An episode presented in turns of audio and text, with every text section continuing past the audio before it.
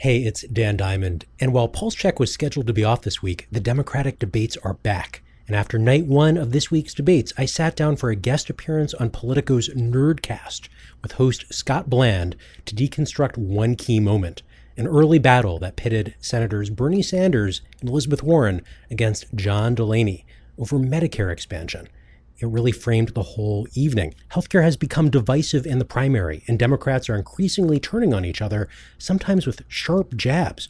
The Bernie Sanders campaign manager went after former HHS Secretary Kathleen Sebelius this week after she had positive words for Senator Kamala Harris's new health plan. So we are expecting this to continue.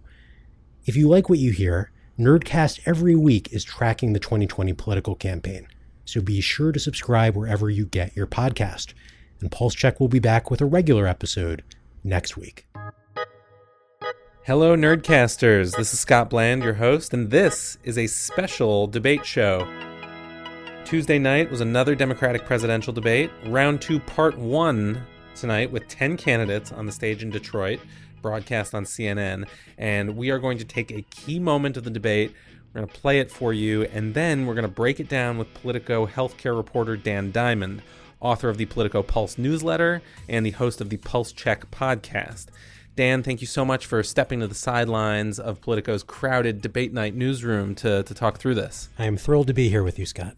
All right, let, us get right to it. Here's the moment we picked out. The moderators and the candidates jumped right into uh, the biggest policy issue facing Democrats ahead of 2020, the one their voters say is most important to them health care and the early exchanges between Bernie Sanders and John Delaney, with a little bit of Elizabeth Warren, we'll, we'll bring her in a little later, really set the tone for the whole debate. So, right after the opening statement, CNN's Jake Tapper turned to Senator Bernie Sanders. And Senator Sanders, let's start with you. You support Medicare for all and asked him to explain his support for Medicare for all in terms of criticism from Congressman John Delaney, a rival for the Democratic nomination, who said it would take private health insurance away from tens of millions of Americans. He has called the idea political suicide that will just get President Trump reelected.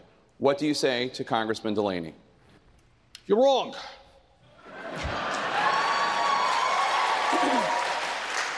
right now, we have a dysfunctional healthcare system, 87 million uninsured or underinsured, $500,000, 500,000 Americans every year going bankrupt because of medical bills, 30,000 people dying while the healthcare industry makes tens of billions of dollars in profit. Five minutes away from here, John, is a country. It's called Canada. They guarantee health care to every man, woman, and child as a human right. They spend half of what we spend.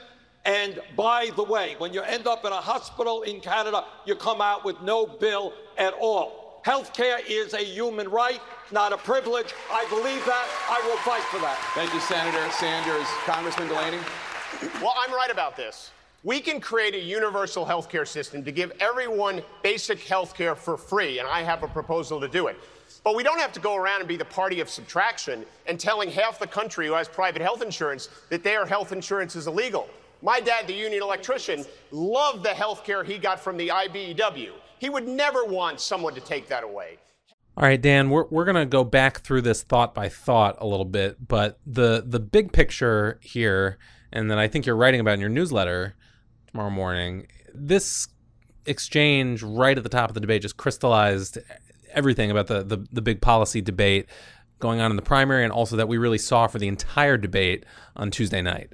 It's it's clearly a debate that will define the Democratic primary, although I don't know if John Delaney is going to be the one making it at the end. Joe Biden or Pete Buttigieg might step into that role. But this idea of how far to go on healthcare, the candidates want to expand coverage, how they're going to do it, how many people would benefit, how expensive it would be, the the details remain to be decided. First off, we have Bernie Sanders explaining his vision for uh, Medicare for all. Health care is a human right, not a privilege. I believe that. I will fight for that. Uh, Dan, t- talk us through this, and this has become one of the defining elements of the primary. So, Bernie Sanders has campaigned for years on this idea of Medicare for all. What's interesting is the plan he has is not actually Medicare, it would be a souped up version of what Medicare currently is. And that single payer plan that every American would be enrolled in, the Sanders campaign thinks that could lead to negotiating lower prices with drug companies, with insurers, lower payment for hospitals. CNN was casting a lot of the questions around this in terms of people under this plan losing the insurance they have to get on this. And now I think Sanders supporters would take issue with that framing, right? The whole their whole point is that it's it's going to be better. But as as John Delaney said, this is a real concern among some Democrats as well. It, it's a concern among the voters. Every poll has shown that when given a choice between a single payer plan or a plan where maybe there's a public option on the side, where you and me, Scott, if we decide that maybe we don't want Politico's coverage, we want to go shop for a government plan, people prefer the idea of, of some choice. The Sanders model would put us all in one government plan. We would all lose the employer coverage we have. That's 170, 180 million Americans. So there would be some loss up front. What Bernie and, and his supporters argue is that right now we are at the whims of whatever Politico editor Carrie Budoff Brown and the Politico leadership want to do every year. Maybe they switch to a new insurer. Maybe we lose the doctors that we have year to year. And and Sanders and Delaney went back and forth on this about how there's already uh, health insurance loss or change every year because of people changing jobs, losing jobs, getting new ones, so on and so forth. Dan, you mentioned this at the beginning, but Delaney's prominent role in this debate, it was a little bit surprising. He's not, he he's been campaigning for president for a very long time now. There's a former congressman from Maryland, few terms. He's been campaigning for a long time, not really registering much in the polls, but as you said, he he was standing in a little bit for maybe a couple of the other frontrunners tonight, and where this ideological battle is shaping up.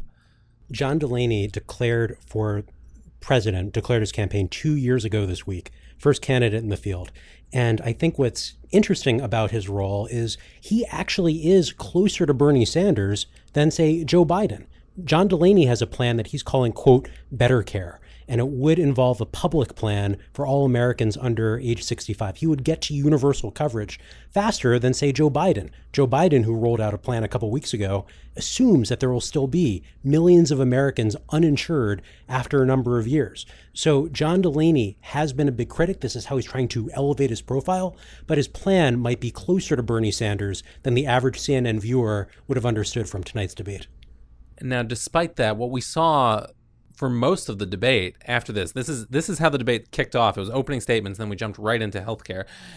This was kind of where where everything was going. Every question it seemed like that the moderators were putting forward ended up pitting one of Bernie Sanders or Elizabeth Warren versus one of uh, Delaney or uh, Governor Steve Bullock of Montana or governor, former governor, I should say, John Hickenlooper of Colorado, who who were kind of trying to sound this call about uh, what they were calling a warning about maybe Democrats promising a little bit too much, promising a little bit too much change, uh, and, and we could go down the list of policy options, but it started with healthcare, and that that was kind of the where the the big conflict was at the beginning. Yeah, I, I think that's right. Healthcare and the idea of a single payer plan remains this bogeyman. I mean, you can call it socialism, and and that is as tangible as any issue. And I'm probably biased as a healthcare reporter, but that seems like a tangible way to really show Bernie Sanders in in a certain light in the campaign. And I think what Elizabeth Warren was getting to a few times was this idea of Republicans taking the attacks that a John Delaney might level and using them against Democrats. We are not about trying to take away health care from anyone. That's what the Republicans are trying to do. And we should stop using Republican talking points in order to talk with each other about how to best provide that health care. Yeah, and I think, I mean, that's the policy difference that we've been talking about, right? But what Warren just said there is a big part of her political argument and the political argument that she and, and Sanders are putting forward as they continue to occupy, you know, two of those top four spots that we're seeing in the polls through now.